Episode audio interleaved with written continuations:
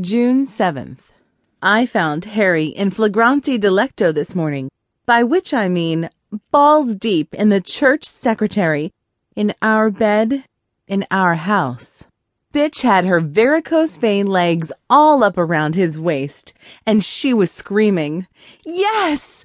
Yes! Harry, fuck me harder! Just to clarify, Harry is my husband and the church secretary is the pastor's wife.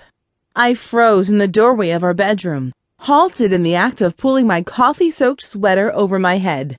My tatas were sticking out of my too small bra. Too small because Harry was too much of a cheap ass tightwad to buy me a new bra that actually fit.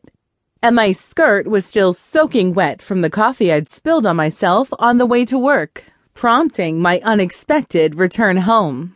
My skin prickled into goosebumps, and I felt something hard and hot forming in the pit of my stomach. I've always been a level headed type of girl, not given to hysterics or outbursts. I've always done the right thing, the smart thing, the good thing.